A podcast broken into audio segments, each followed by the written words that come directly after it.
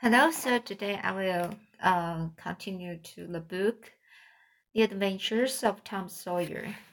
So the, here is chapter 5 A Useful Minister in Church, the climax. About half past ten, the cracked bell of the small church began to ring, and presently the people began to gather for the morning sermon. The Sunday school children distributed themselves about the house and the occupied pews with their parents, as service to be under su supervision. Aunt Polly came, and Tom and Sid and the very Mary sat with her. Tom being placed next the aisle, in order that he might be as far away from the open window and the, the seductive outside summer scenes as possible. The crowd filled up the aisles.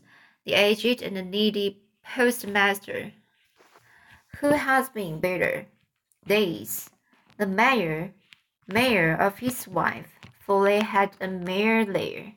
Among other unnecessaries, the justice of the peace, the widow Douglas, fair, smart, and forty a generous, good-hearted soul, and well-to-do, her hill Magen, the only palace in the town, and the most hospitable, and much the most lavish in the matter of festivities that St. Petersburg could boast. The bands and the venerable mayor and Mrs. Ward, lawyer uh, Riverson, the new notable from the distance. Next, the belle of the village, followed by a troop of long clad and ribbon-decked young heartbreakers. Then all the young clerks in town, Tom, in a body, for they had stood in the vestibule, vestibule, vestibule, sucking their cane hacks a circling wall of oiled, oiled and simpering admirers, till the last girl has run their uh, gauntlet. And last of all came the mother boy, Woody Mufferson, taking a heedful care of his mother as if she were cut glaze. He always brought his mother to church and was the pride of all the matrons. The boys all hated him, he was so good.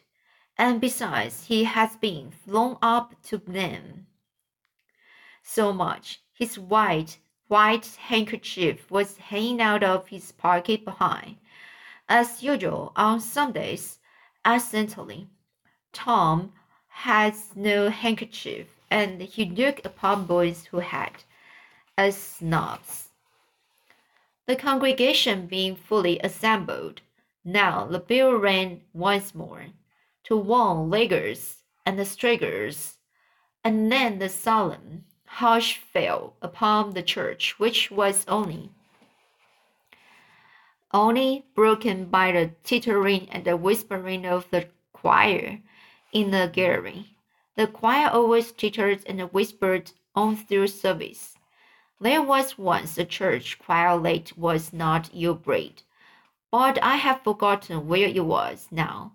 It was a great many years ago, and I can I can scarcely remember anything about it. But I think it was in some foreign country. The minister gave out the hymn and read it through with the relish in a peculiar style which was much admired in that part of the country. His voice began on a medium key and climbed steadily up till up till it reached a certain point, where it bore with strong emphasis upon the topmost word, and then plunged down, as if from the springboard. Shall I be carried to the skies?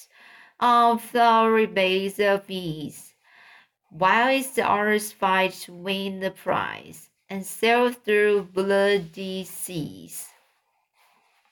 He was regarded as a wonderful reader at church. Sociables, he was always called upon to read poetry. And when he was through, the ladies would lift up their hands and lay them fall helplessly in their laps, and roll their eyes and shake their heads as much as to say, Words cannot express it. Express it. It is too beautiful, too beautiful for this mortal earth. After hymn has been sung, the Rev. Mr. Sprague turned himself into a bulletin board and read of notices of meetings and the societies and the things till it seemed it seemed that the list was stretched out to the crack of doom. A queer custom which is still kept up in America. Even in cities, away here in this age of abundant newspapers, often. The less there is justified a traditional custom, the harder it is to get rid of it. And now the minister prayed. A good generous prayer it was, and went into the details. It pleaded for the church and the little children of the church, for the other churches at the village, for the village itself, for the country, for the state, for the state officers, for the United States, for the churches of United, the United States, for Congress, for the President, for the officers of the government, for poor sailors tossed by stormy seas, for the oppressed millions groaning under the heel of European monarchies and the Oriental despotisms, for such as have the light and the good tidings and yet have not eyes to see, nor ears to hear withal. For the heathen in the far islands of the sea, and closed with the supplication that the words he was about to speak might find grace the fever, and be the seed sown in fertile ground, yielding in time a grateful harvest of good. Amen. There was a rustling of dresses, and the standing congregation sat down. The boy whose history this book relates did not enjoy the prayer. He only endured it. If he even did that much, he was restive and through it. He kept a tally of the details of the prayer, unconsciously, for he was not listening, but he knew the ground of old and the clergyman's regular regular route of it, and when a little trifle of new matter was introduced, his ear detected it, and his whole nature resented it. He considered additions unfair, and the scoundrel, uh, scoundrelly. In the midst midst of the prayer, a fly had lit on the back of the pew in front of him, and tortured his spirits by commonly rubbing his hands together, embracing its head with his arms, and polishing it so vigorously that it seemed to almost part company with the body, and the slender thread of the neck was exposed to view. Scraping its wings with its hind legs and smoothing them to its body as if they had been cocktails, going through its whole toilet as tranquil, tranquilly, tranquilly as if it knew it was perfectly safe, as needed it was, for as solely as Tom's hands each itched to grab for it, they did not dare. He believes his soul would be instantly destroyed if it, he did such a thing while the prayer was going on. But with the closing sentence, he hand, his hand began to curve and steal forward, and the, in the instant the almond was out of fly, was a prisoner of war. His aunt detected the act and made him let it go. The minister gave out his text and droned along monotonously through an argument that was so prosy, prosy that that many ahead by and by began to nod, and yet it was an argument that dealt in limitlessness, fire and the brimstone, and the things the pre, pre uh, predestined elect Dom to a company so small as to the hardly worth the saving. Tom counted the pages of the sermon. After church, he always knew how many pages there had been, but he seldom knew anything else about the discourse. Discourse. However, this time he was really interested for a little while.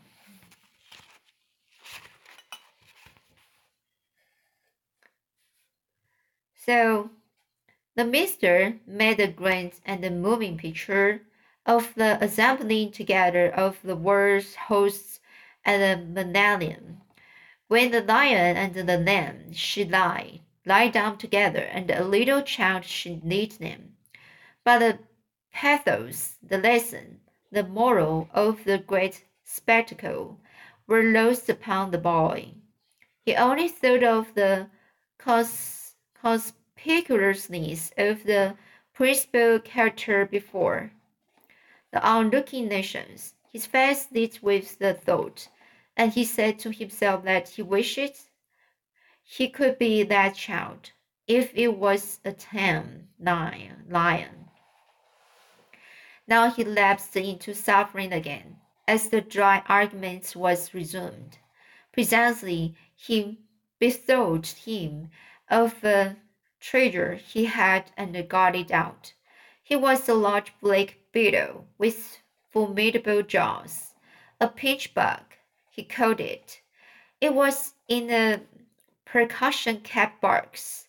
The first thing the beetle did was to take him by the finger a nature Philip followed. The beetle went floundering into the aisle and lit on its back, and the hurt finger went into the boy's mouth. The beetle lay there, walk, working its helpless legs, unable to turn over.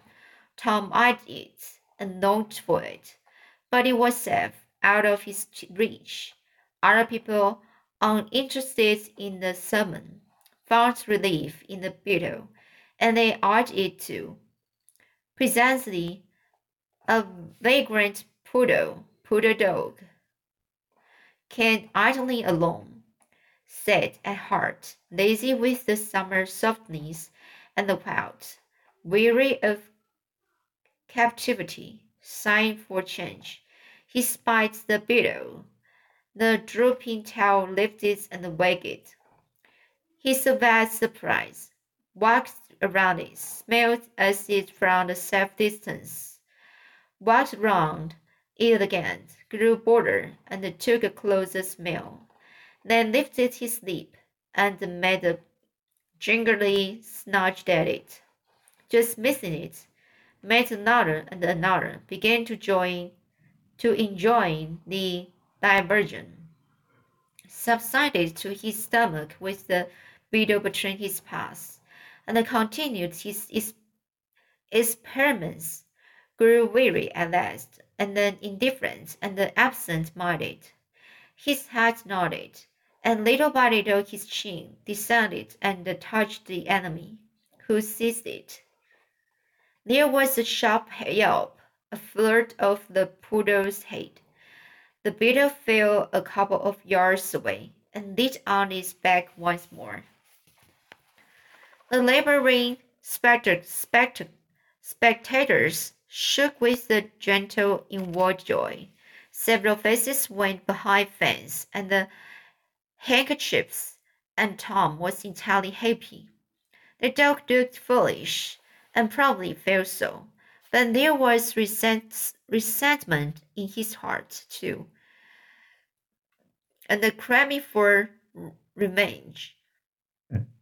So he went to the beetle and began a weary at attack on it again, jumping at it from every point of the circle, lighting with his four paws within an inch, within an inch of the creature, making even closer snatches at it with his teeth, and jerking his head till his ears flapped again. But he grew tired once more after a while tried to amuse himself with the flying with the fly, but found no relief, followed an ant round, with his nose close to the floor, and quickly wearied of it, yawned, sighed, forgot the beetle entirely, and sat down on it. Then there was a wild yelp of agony, and the poodle poodle went sailing up the, the aisle. The yelps continued, and so did the dog. He crossed the house in front of the altar. He threw down the aisle. He crossed, crossed before the doors. He clamored, clamored uh, up the home, home stretch. His anguish grew with his progress, till presently he was but a woolly comet, moving in its orbit with the gleam and the speed of light, unless the frantic sufferer sheered from its course and sprang into its master's lap. He flung it out of the window, and the voice of distress quickly thinned away and died in the distance. By this time, the whole church was red-faced and suffocating with surprised laughter, and the sermon had come to a dead standstill. The discourse was resumed presently, but it went then and uh, holding, on possibility of impressiveness being at an end, for even the gravest sentiments were constantly being received with the smothered burst of unholy mirth, under covers of some remote pew back, as if the poor parson had said a rarely fast, fastidious thing. It was a genuine, genuine relief to the whole congregation when the ordeal was over and the benediction pronounced. Tom Sawyer went home quite cheerful, thinking to himself that there was some satisfaction about wine service when there was a bit of variety in it. He had but one Mary Marvin. Marvin thought he was winning as the dog should play with his pinch bug, but he did not think it was upright in him to carry it off. So that's chapter 5. I will go on the chapter 6 next time.